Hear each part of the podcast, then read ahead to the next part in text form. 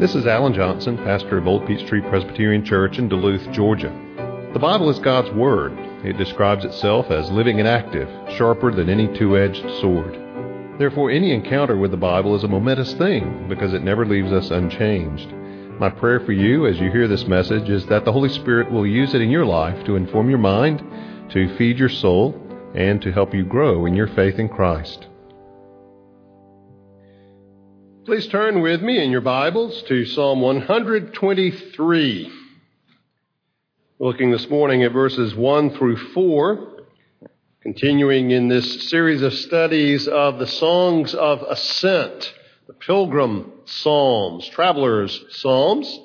Uh, it's either about or sung during the pilgrimages to Jerusalem to celebrate the feasts, uh, many of them directly having a traveling theme, uh, quite a few of them dealing with the theme of God's protection.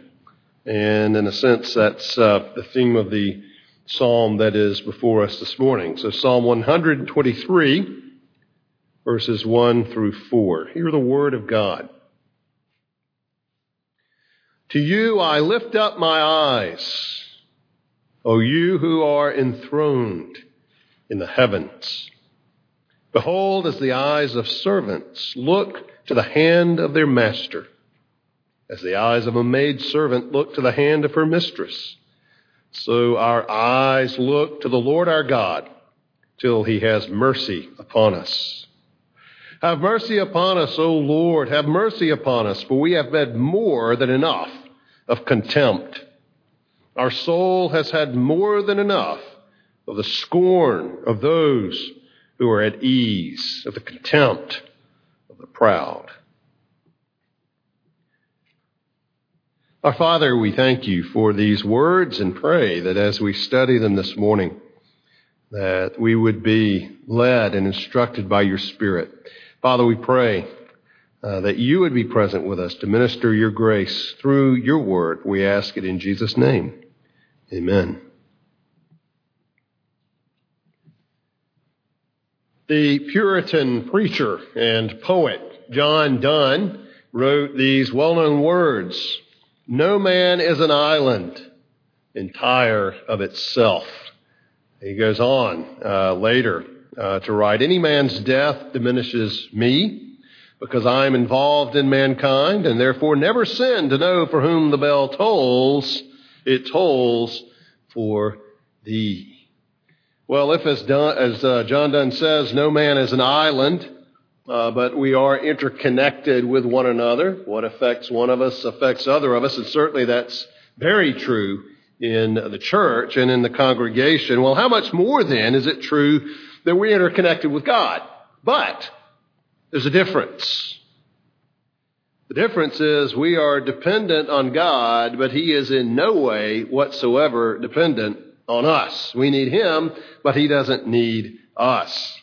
And just as we never live, even when we try to, apart from the effects of other people and affecting other people, so we never live apart from God Himself. When Paul visited Athens in uh, Acts chapter 17, spoke to the people there, uh, not Christians, he said, to them, in God we live and move and have our being. He wasn't referring, obviously, just to Christians, since he was addressing this, this crowd of unbelievers, of non-Christians there at the Areopagus. Uh, what, what Paul effectively was saying is this.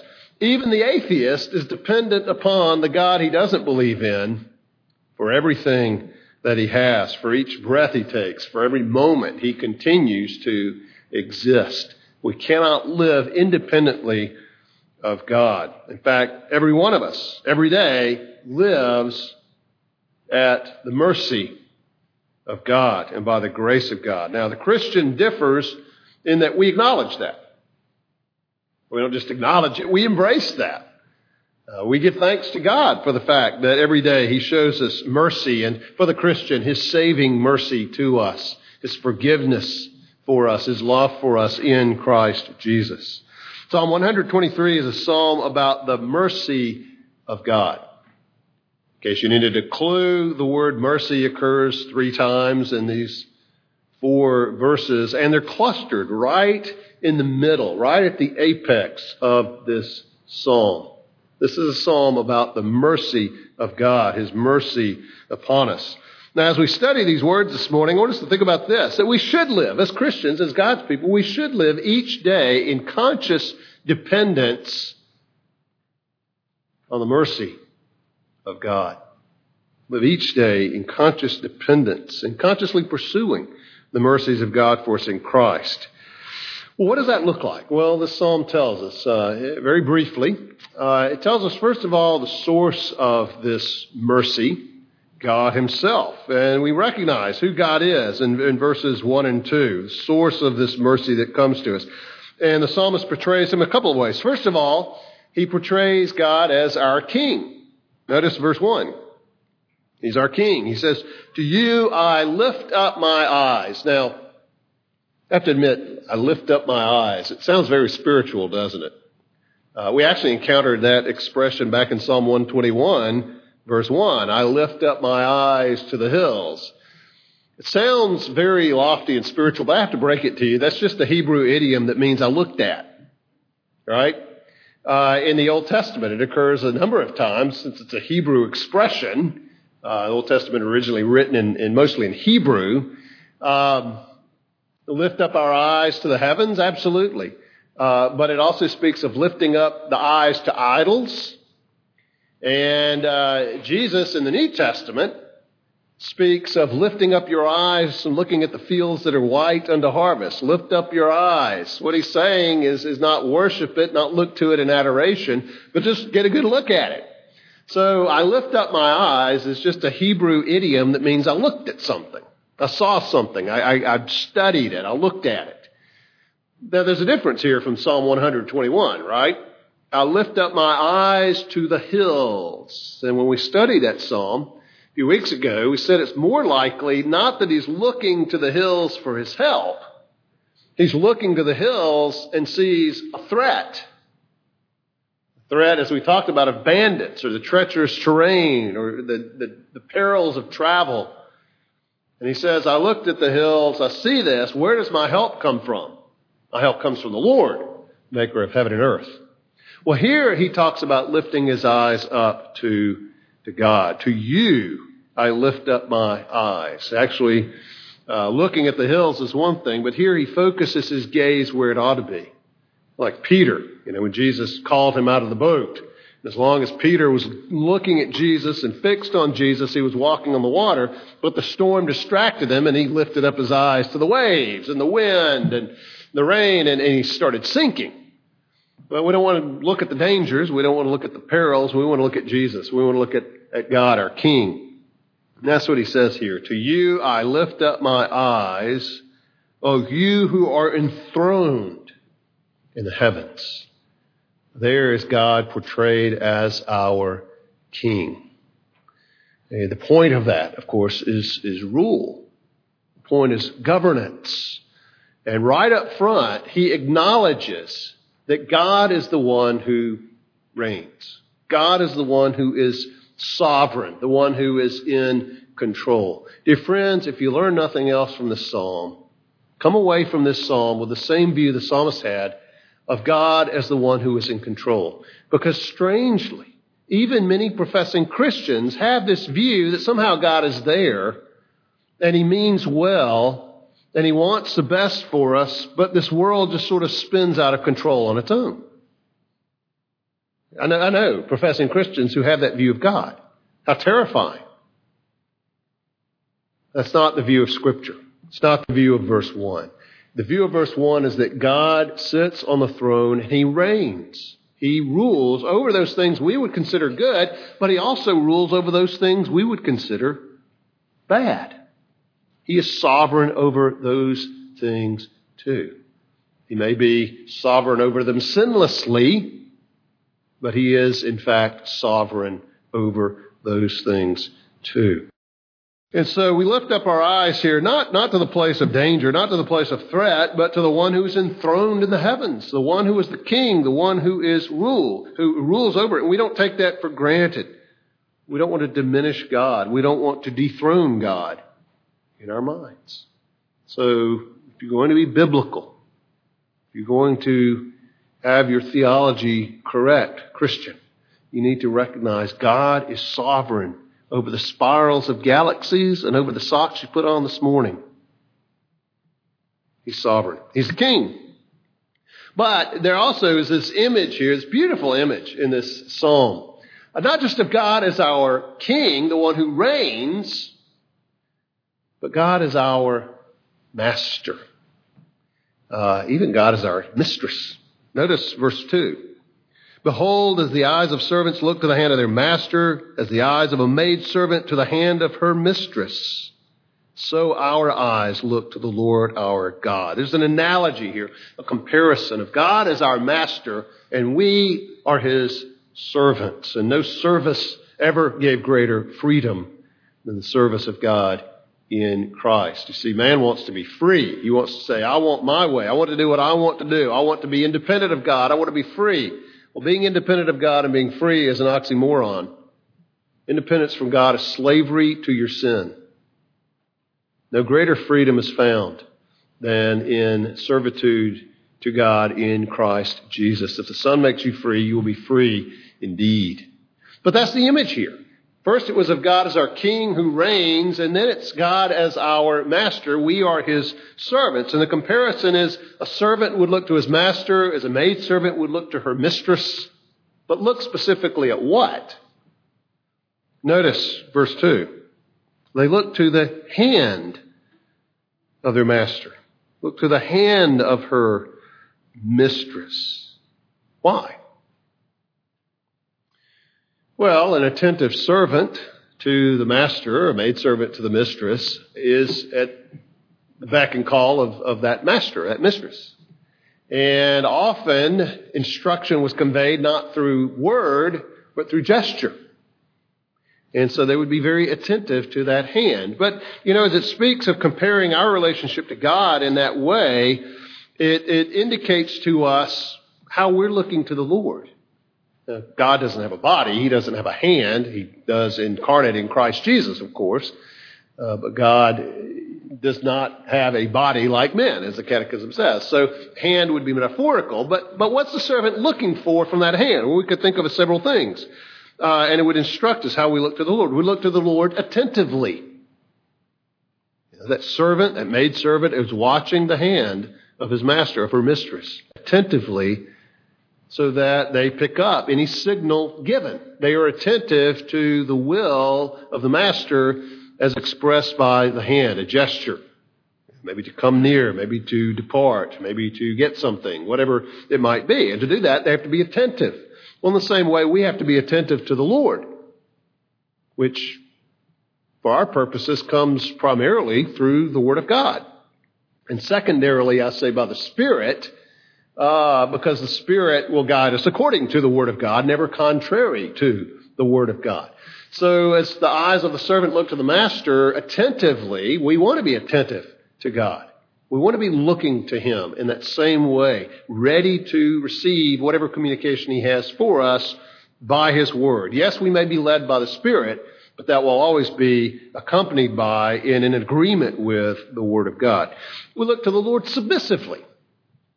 The servant doesn't look to his master, a maid servant to her mistress, uh, to decide, hmm, I don't like that. I, am not going to do that. That's not what I had in mind today. No. The servant is submissive to the master. When the master indicates a task to be done, an errand to be run, whatever it might be, the servant is submissive. So how does a servant look to the hand of his master? Submissively, ready to, to, to obey and do whatever needs to be done because he recognizes his place is in submission to the master.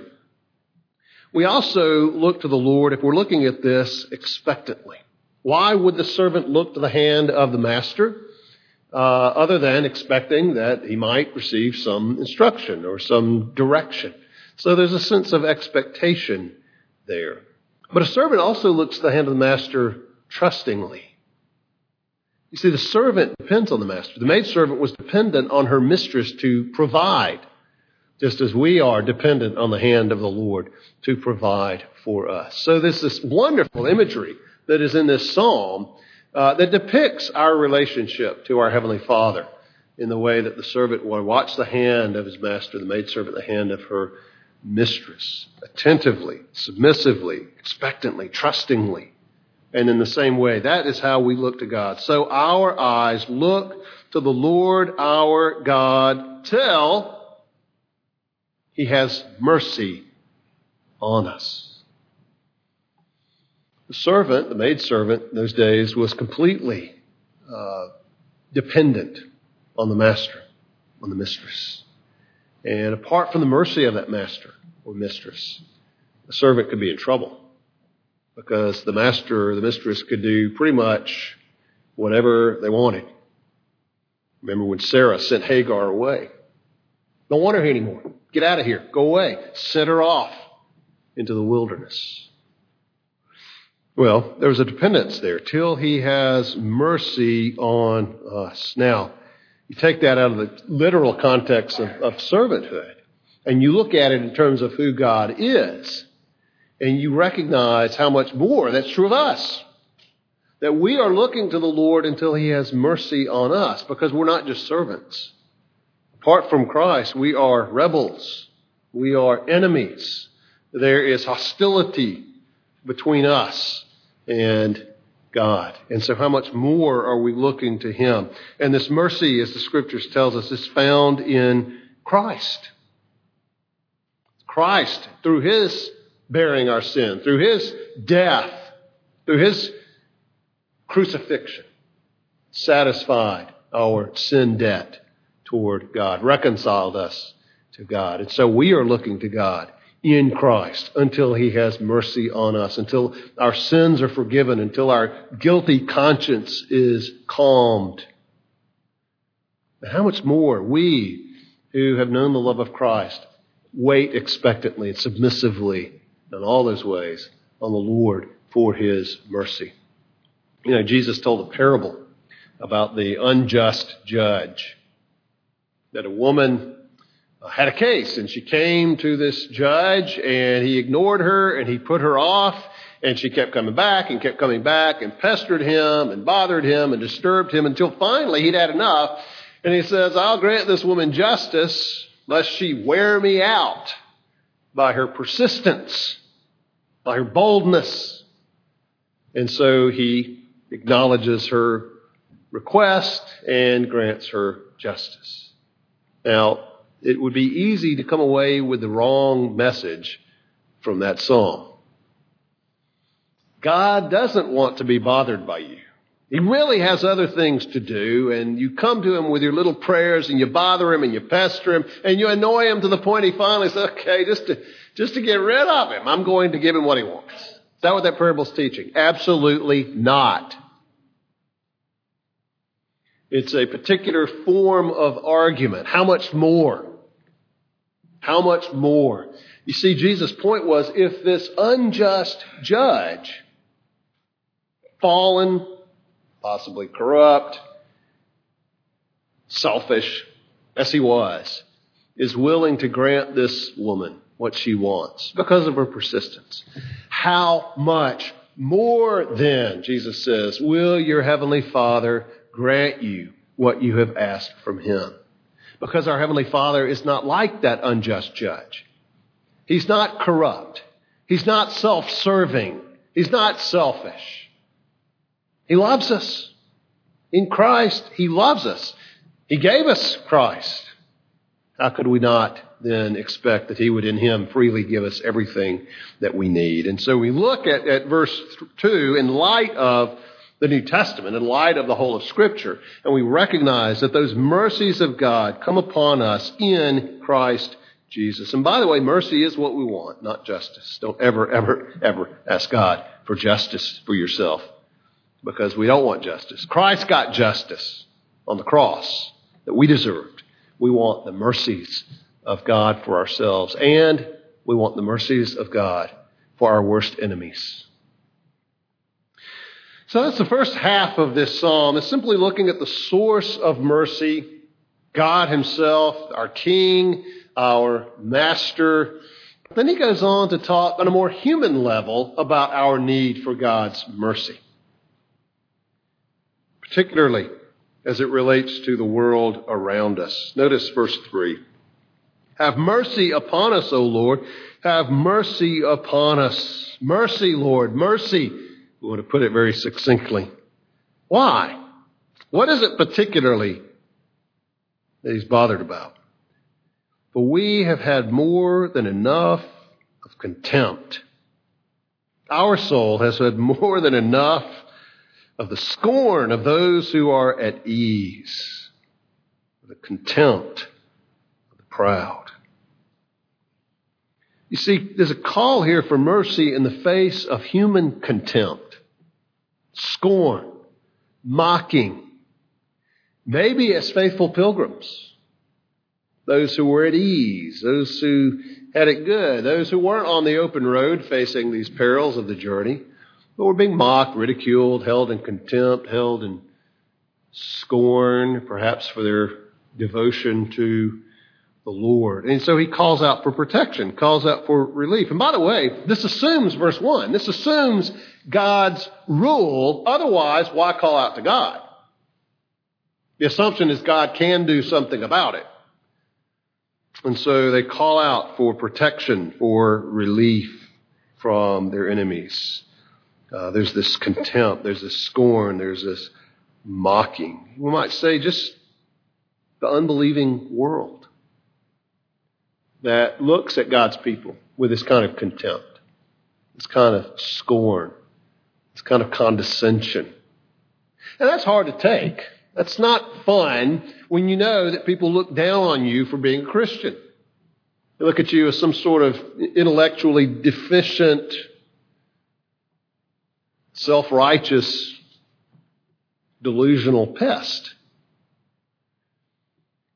You know, Paul experienced that. He wrote about that in 1 Corinthians, where he said, uh, you know, that, that the gospel is foolishness to Gentiles, and it's offensive to Jews that the Messiah would die.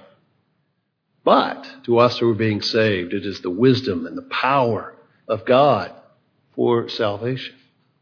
But yeah, it still hurts to know that the world holds you in contempt. The world looks at you with scorn. And that's exactly what he expresses. We, are fed up with that. We've had enough of that. What's with that? Had enough of it. You know, that's true. That's true for us, whether it comes in the form of some person particularly or just the world generally, because this is a fallen world.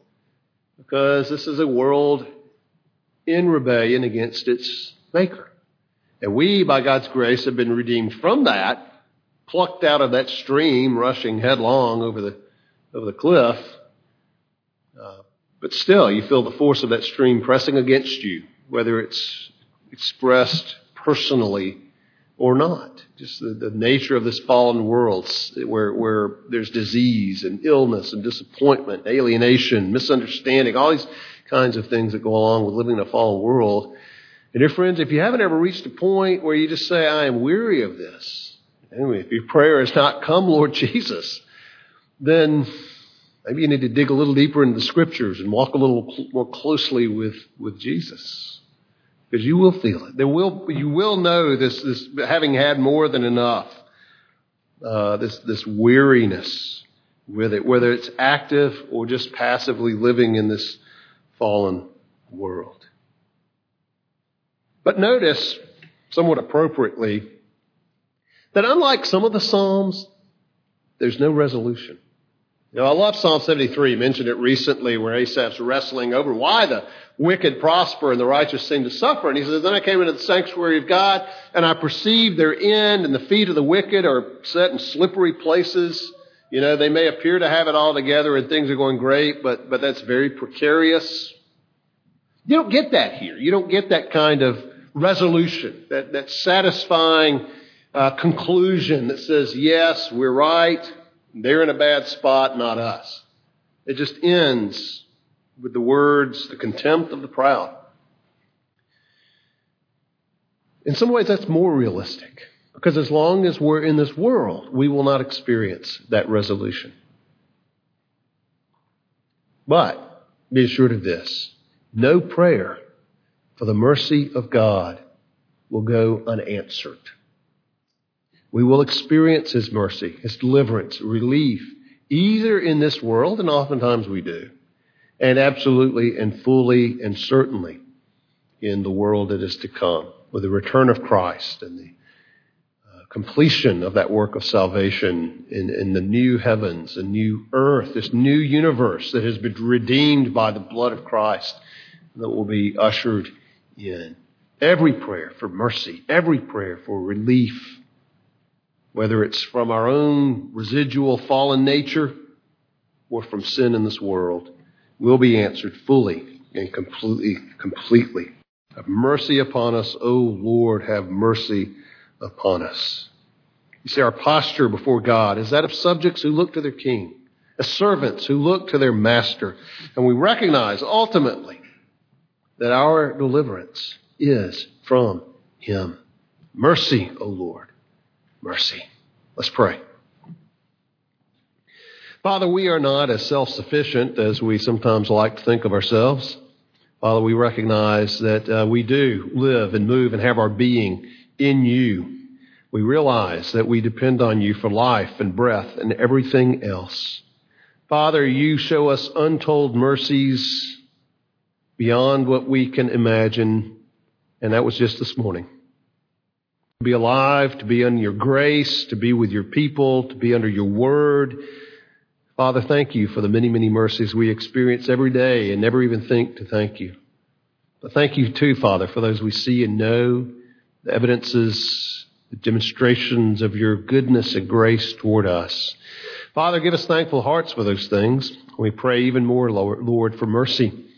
Mercy from you your judgment. Thank you that Jesus suffered that for us. Mercy, Lord, as we live in this world. We are in an alien terrain. We are, like the subjects of these Psalms, pilgrims passing through on our way to our home. And so, Father, we pray that you would show us mercy, spare us the contempt and scorn of those around us. Lord, even in the face of that contempt and scorn, make us a blessing.